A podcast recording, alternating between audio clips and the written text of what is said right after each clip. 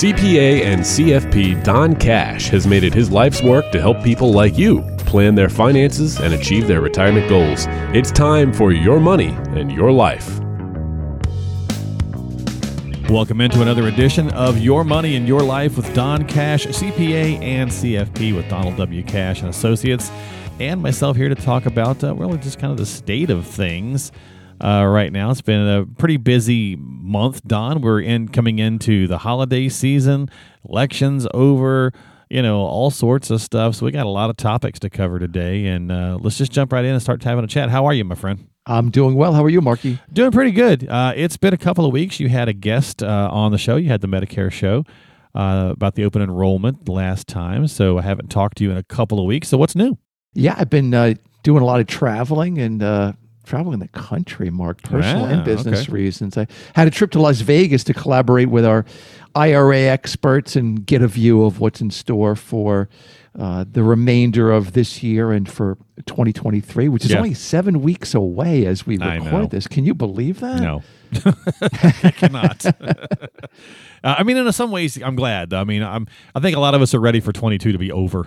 Uh, it has been a volatile, interesting year for sure. So I think uh, many of us are probably happy about that. Hey, and speaking of that IRA thing, um, I read that article the Wall Street Journal that you contributed to, and actually, I want to talk about that a little bit later in the show. Uh, so we'll get into that. There's very cool stuff as well. But uh, you were also near my neck of the woods. You were in the uh, the South Carolina area. That's right. Actually, I took a quick one day trip to Myrtle Just- just Beach day? in the fall. Uh-huh. uh, which is my it's the first time I've been down there this time of year. And that trip falls into the category of you never know what your kid's going to get interested in or into. Mhm. My youngest son, Nick, graduated from high school last year and started college. And recently he's gotten into um, MMA, mixed martial arts, like kickboxing. Right. And uh, his mom, my wife, Kathy, is not happy at all. yeah, we chatted about that uh, briefly a, a few months back. So yeah, she's still uh, she's still upset about that, huh? Uh, she's not happy. Yeah. Good news is he did win his first fight. Oh, so fantastic! Well, that's encouraging. Yeah, that's good. That's exciting. Yeah, exactly. So is that what you were down in the SE for? Yeah, we were. Um, just went down there for the day to watch him, and then Oh, okay. fl- flew home. So it was a quick trip. And from here, it's only Mark maybe in like an hour and twenty minutes. Yeah, super fast. Yeah, it's definitely not long. Well, you know, we mentioned uh, you know volatile year. I'm mentioning 22 being over. Many people are close to being over. People are very excited about that, and I think we're all happy, if nothing else, that at least the election ads are over. Right? no more commercials. absolutely. uh, every two minutes. I guess unless of course you live down in the Georgia area where you're still having to deal with it with the runoff. but uh, let's talk about what it means now and how it affects us from a planning standpoint. Uh, we t- time we're taping this and dropping this down. I don't guess it's totally officially over. Uh, so we'll still have a few things to sort out. But what's your take? yeah, you know, the first week of November, in my mind, is always tough. I mean, we lose daylight savings time, right? You're cranky, right? Yeah, and every two years we have to deal with election drama that seems to be getting worse and worse every cycle. And We're gonna get like Yeah. what, maybe a five month reprieve before you know six months before a yeah, campaigning starts for presidential stuff. You know, I'd love five months. It seems like probably five days Yeah, from well, now. yeah, that might be true too. Yeah. But personally, you know, I can't stand these like 4.30, 5 o'clock sunsets. But speaking of darkness, let's Mm-hmm. talk about the uh, direction after the election Okay. as the dust settles here. And uh, as most people know, there was no big uh, red wave, right? We were talking about that before the, the show. That means that Republicans did not pick up a substantial majority in Congress or the Senate. Yeah, they So- underperformed. yeah. Yep. And uh, we, we have roughly a 50 50 Senate, give or take a seat, uh, slightly more than 50 50 Congress, like we did last time, and slightly more than 50 50 with governors. Actually, it's like 28 22, something like that. So that's really the definition of. Of what they call divided government. Yeah, and I guess depending on your stance, that you know, eh, you know, we'll see how that plays out. But I read that we we may actually have uh, all of the votes counted in, in Nevada and Arizona uh, in another week or two, which just still seems really goofy. And of course, the runoff, as I, I joked about a minute ago in Georgia, so uh, it's like another month maybe. Yeah, you know, I think that what all voters can agree on, Mark, is that it's taking way too long in some Yeah. places to finalize these vote tallies. I, I remember, you know, when we when we were younger, right, when you and I were 18 and we first started voting years ago, we get the results by the time we went to bed. Yeah, at least the projections. I mean, the reality is, yes, it takes a little bit to certainly certify and verify, but the projections were pretty accurate. Uh, They were, and that was in the days before computers. I mean, they were counting stuff by hand. Yeah. and you would know like you're right maybe a day or or a, a day or two later but i don't remember anything Yeah. like this with it's going to take a week or there's a runoff a month later it, it, it just seems like we're going in the wrong direction with at least getting the count right and uh, getting uh, the election results quickly Yeah, it's constant voter changes and laws and things in nature. And you see big states like Florida or California it's, get theirs done in a really relatively, you know, quick fashion. I mean, you got to give Florida some kudos, right? They had those big problems back in 2000 and they Right. certainly figured out how to fix that. Uh, but getting back to that idea of divided government, what does that mean for us on the retirement investing planning side of life? Yeah, you know, it's a good question. Actually, uh, divided government, you know, meaning that the party that controls the Congress differs from the party that controls the White House. It's really very, very common after midterm elections. Um, and from an investment standpoint, this is what's interesting. I just read this recently. In in the year after every midterm election since 1950, so this is going back over Mhm. 70 years, Mark, the stock market, the S&P 500, has gone up regardless of the party in power, Mm-hmm.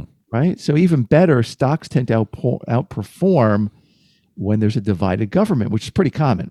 Yeah. So uh, since 1950, the S&P 500 outperformed whenever pro- uh, the voters produce a, a power split, right? Right. Or Republican controlled Congress in this case, and a Democrat president. And of course, past performance, we always have to say this, is no guarantee Yeah. of future results. So don't go to the bank on this and say, you know, Don says we gotta Right. buy, load up on stocks, which, you know, we never say anyway. Yeah, no, that is Uh, interesting. And if you've watched the the market actually from Tuesday to the Thursday when we're putting this out, um, you could see that actually it was very it was shaky, and I think you know waiting for some things, but it's actually up, you know, a little bit. So yeah, it's kind of interesting. So I guess the two questions that that begs is why is one pretty simple question, and, and two is is there any difference? because of some of the record things that we are facing, sort of this kind of perfect storm of, you know, inflation and, and mortgage rates going up and the sky high gas prices and all that kind of stuff. Yeah, I mean, they're great questions. And more recently, um, a phenomenon we're seeing, and it's really, I'm not really hearing too much talk about this, Mark, is really the, the mortgage interest rates are, when we were younger and buying our first house, 7% didn't seem that high, right? Right.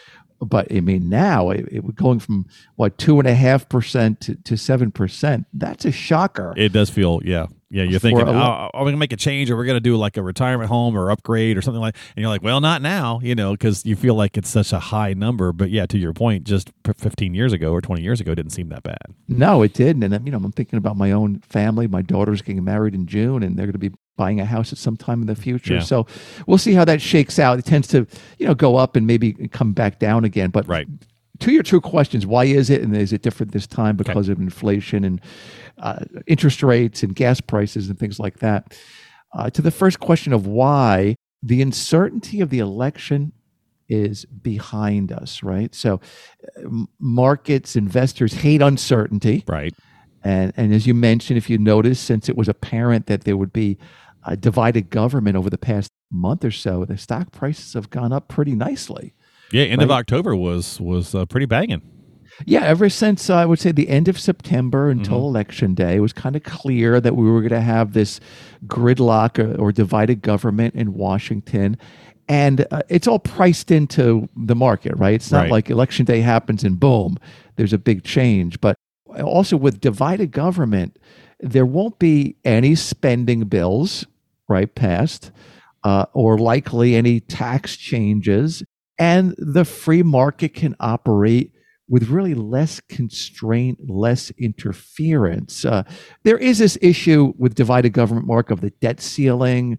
So there is not a government shutdown, maybe if there's a, an agreement that can't be reached. But Right. that's more of a technical point. And, and recently it's been more political theater than anything else. You know, one side getting blamed for it. it. Maybe it lasts a couple of days and it doesn't seem to have much impact on the economy. But I do think that most people are happy the, the election is, uh, at least election season is behind us. Yeah. You know, I remember growing up to that point, people, you know, being, I remember you know, my dad and various folks being kind of excited when the government was kind of at a gridlock, if you will, because to that point, it kind of meant nothing else would get changed, nothing too dramatic anyway, right? Uh, and so that kind of, in some ways, I guess, winds up being a good thing, at least for, from a st- stability standpoint. Uh, and as to your point about the uh, that data going back to 1950 with the market, apparently that seems to feel the same way. So is election season, you know, ever really behind us? Like to our joke earlier, maybe not. Maybe five days, maybe five weeks before it seems like the presidential thing will start. Uh, when one's over, another starts, and of course, yeah, we're going to have a lot of turmoil with the mode of 2023 going into 2024 with uh, who's going to run and what's going to happen and all that kind of stuff. So, how about the issue of inflation, um, interest rates, gas prices? You know, it, that was high top of mind for many voters, but maybe not as not as much as we thought. Yeah, you know, this is like just so hard to figure out, right? And and that gets back to the point we always talk about in the past about like timing the markets and and trying to figure out where things are going to go. And uh, but to your point about the election season never being over and what's going to be happening in 2023, it, it gets back to what we've discussed in the past as well about you know you, you have to have a, a proper balance of just turning off the TV. Oh, big time, right? yeah. And not looking at every alert on the cell phone because a lot of this does develop into uh, theater and, and a media spectacle where they really want to capture our attention. Oh yeah, capture I, I had to stay away from social media all this week because it's just too much. Oh, not only social media, but texts from your friends. Yeah. And, you know, w- w- what about this? What about that? I mean, it's all speculation. And the media loves speculation. Oh, of course. Right? Yeah. Oh, they love that. But the issue of inflation, interest rates, and gas prices, these are, you know, legitimate questions. Um, not clear how this affected the election this year. But, you know, keep in mind over the past 70 years, we've had a lot of tough times and crises, right? We've faced Cuban Missile Crisis and the threat of nuclear war with Russia, uh, the Vietnam War in Asia, social unrest in the 60s and 70s, and more recently over the past couple of years, inflation and gas crises of the 1970s. Of course, not even that long ago, 20 years, 9 11, 15 years ago, the banking crisis and COVID. So we've faced a lot of tough times over the years. And as it relates to inflation, interest rates, and gas prices, uh, we've been down that road before. Yeah, you know, it's funny if you look at that list, think about that list, you, you just remove a couple of those uh, specific items like, you know, 9 11. It's basically a repeat right now, right? You know, we've got many of the same countries at play, issues, um, you know, Russia, China, Middle East, high gas prices, social unrest. You know, it's it's pretty, it's pretty similar. Uh, so times are not all that different. Now, you're right. And, you know, even when you- you're talking about 9 11, that was a Middle Eastern related issue. well, that's right? true too. Yeah. Yeah, so it, it seems like uh, you know the history doesn't repeat itself, right? But the old saying is it does rhyme, It often rhymes. Yeah. right? So the key to, to getting through these tough times, of course, we've discussed this before, is have a plan. Uh, don't react emotionally, and don't try to figure this all out ahead of time. I mean, there's still people, Mark, that are glued to their computer or their smartphone trying to uh, time the market. And and last year it was uh, you know people buying Bitcoin and Mhm. Ethereum and things like that. But uh, you know the the past two years should be a great lesson, right? Last year, as I mentioned, we had the the Bitcoin uh, frenzy and Facebook and, and Tesla and people getting into other hot stocks and now Bitcoin is down. I don't know what is it like seventy percent, Mark. It's been all like over. Yeah, but it's a lot. That was maybe more than that. Uh, Facebook is is taking a real hit. Uh, They just announced layoffs this week. So, yeah. I think they announced they were like laying off something like eleven or twelve thousand employees. yep. hmm Um, look what happened with Twitter, right? When Musk closed that deal, they laid off, I don't know, like a third of the workforce. Yep. Uh, Tesla's down, speaking of Musk, 50%. So just remember, just keep it simple, like a, an acronym. Remember the three D's diversification, discipline, and determination to stick with a plan. And we talk about all these kind of things all the time, Mark. There's only so much time left in life to really make a significant impact, a big impact in the people around you. So, uh, you know, let's focus on enjoying life, spending time with the family, exercising, traveling, volunteering in the community, and not getting too hung up on the news or politics. Yeah, for sure. You know, and speaking of that discipline and diversification and determination, let's touch on what we can anticipate uh, some for the year end and into 23. We mentioned the layoffs uh, at Meta, for example. Many companies, many big tech companies have actually announced hiring freezes. Uh, there's a lot of things out there in the news, and that tends to indicate some things about the upcoming economy. So let's let's uh, kind of, I guess, uh, dovetail that into your Wall Street Journal interview that you did. You've been uh, an authority on IRAs for quite a while now, and you just came back from that meeting with the other IRA experts. What changes are being proposed in Washington? Uh, do you see some opportunities? Let's just kind of dive into that a little bit. Yeah, and as it relates to that Wall Street Journal article, it was specifically how IRA owners, uh, the ones over 72, Mark, Mm-hmm. are dealing with this issue of taking their required distributions from their accounts while their balances may be substantially lower. Mm-hmm. Okay. So, taking an extreme example, we, we talked about uh, Facebook and Tesla. Sure.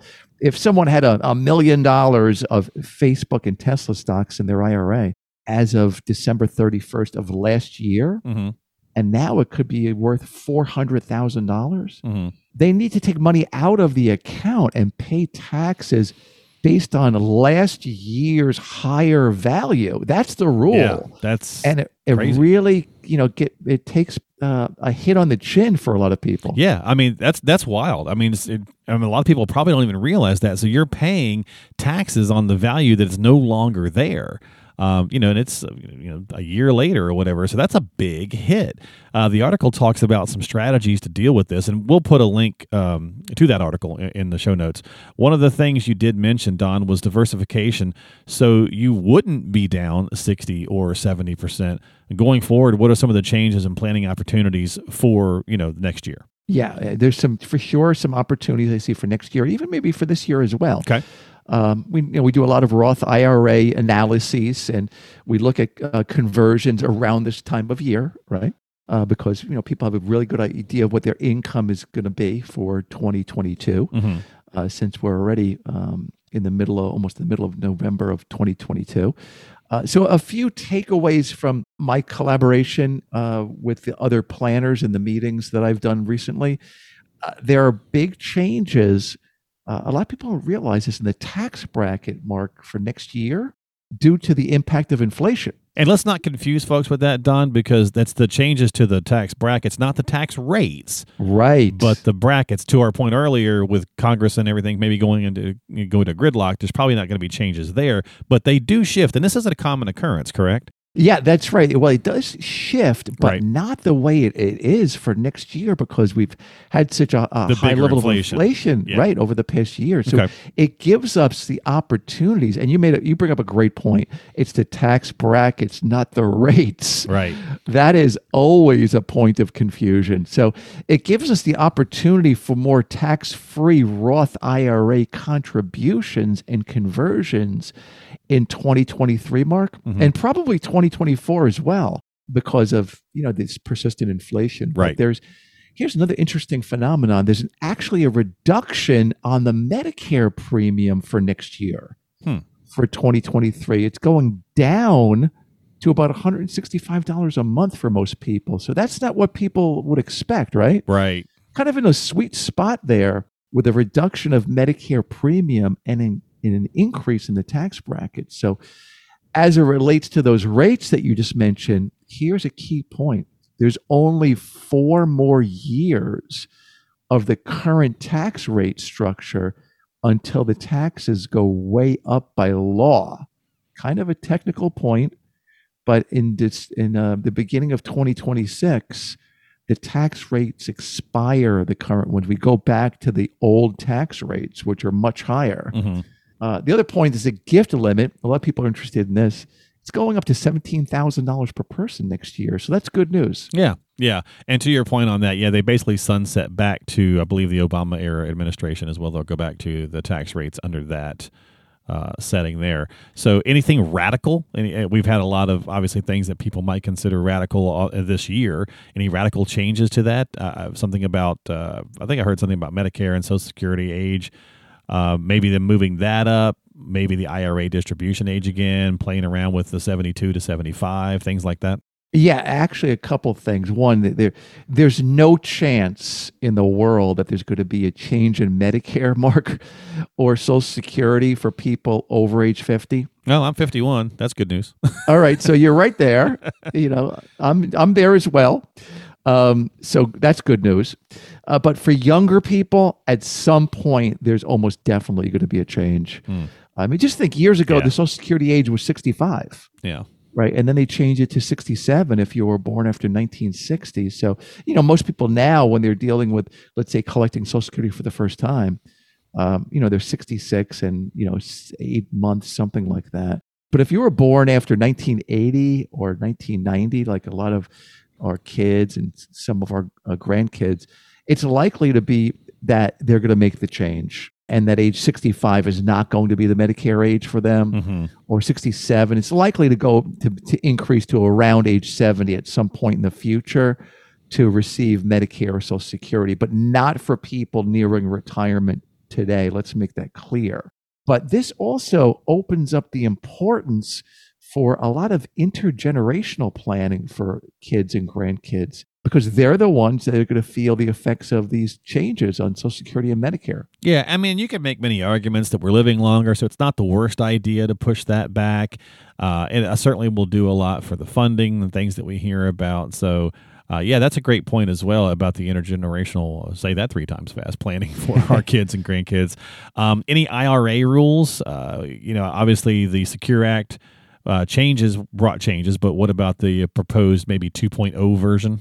Yeah, that one's likely uh, really to, I think, get passed um, the Secure Act 2.0 and more likely in 2023 than this year. Mhm. And the big change there is increasing the age for the first IRA distribution from age 72 to maybe 73 or 74 or 75 there's a lot more than that to the the changes they're proposing, but we'll definitely keep a, a sharp eye on this one over the next uh, month or two. You know, and that's so funny. I think that hits people as weird. They moved it from 70 and a half, which was always confusing, which was great, to 72. And they're thinking about backing it up. Yet we hear that we need tax revenue, right, because of all the debt we have. So people get confused thinking, well, why do they keep pushing this back? Well, you'd think they'd want that money. And so I guess there's different ways of looking at that, right? It, the accounts have time to get bigger, for one thing, right? So I guess there's a, you know, there's a multiple viewpoints, I suppose. Yep, and exact that's exactly what we talk about in our collaboration. It's like, hey, the the account's going to be larger mm-hmm. In another two or three years, and you're going to be older, and the distribution will be larger. There you go. Exactly. And then, of course, we, uh, you know, the one party always thinks, and we might be in control of Congress and the presidency. Then we'll have more money coming ah, in. ah, yes, there we So go. There's always a strategy behind Always it. a strategy. Well, again, as always, there's definitely strategies to doing these things, and Don uh, stays in there in the know with that stuff with the different meetings and the different things going on. So, again, we'll post a link to that Wall Street Journal uh, link, uh, the interview that he did. We'll also uh, do our normal stuff here on the show. So, if you need some help, if you've you know something useful or something kind of triggered your brain there, you know you need to have these chats. Reach out to Don uh, at his website. Find him online, donaldcash.com. You should always do so before taking any action uh, when it comes to anything with your retirement plans. Before you do anything crazy, you want to make sure you talk with a qualified professional. He is a CPA and a CFP. Again, find them online at donaldcash.com. That's donaldcash.com. And don't forget to subscribe to the podcast on Apple, Google, Spotify, whatever platform you like to use. Just type in your money and your life in the search box. Most of those apps are pre installed on phones nowadays. So if you're an Apple user, just hit the Apple Podcast button, type in the Your Money and Your Life in the search box. You'll find it that way. Or you can find it at the website, his main website. Don, thanks for hanging out, my friend. I always appreciate your time. Thanks, Mark. See you next time. Yeah, I'll see you soon. We'll do one uh, right before Thanksgiving, I think. So uh, we'll be able to talk about that a little bit. That's my favorite holiday, so I'm sure we'll have a good chat around that as well. And we'll catch you later here on Your Money and Your Life with Don Cash.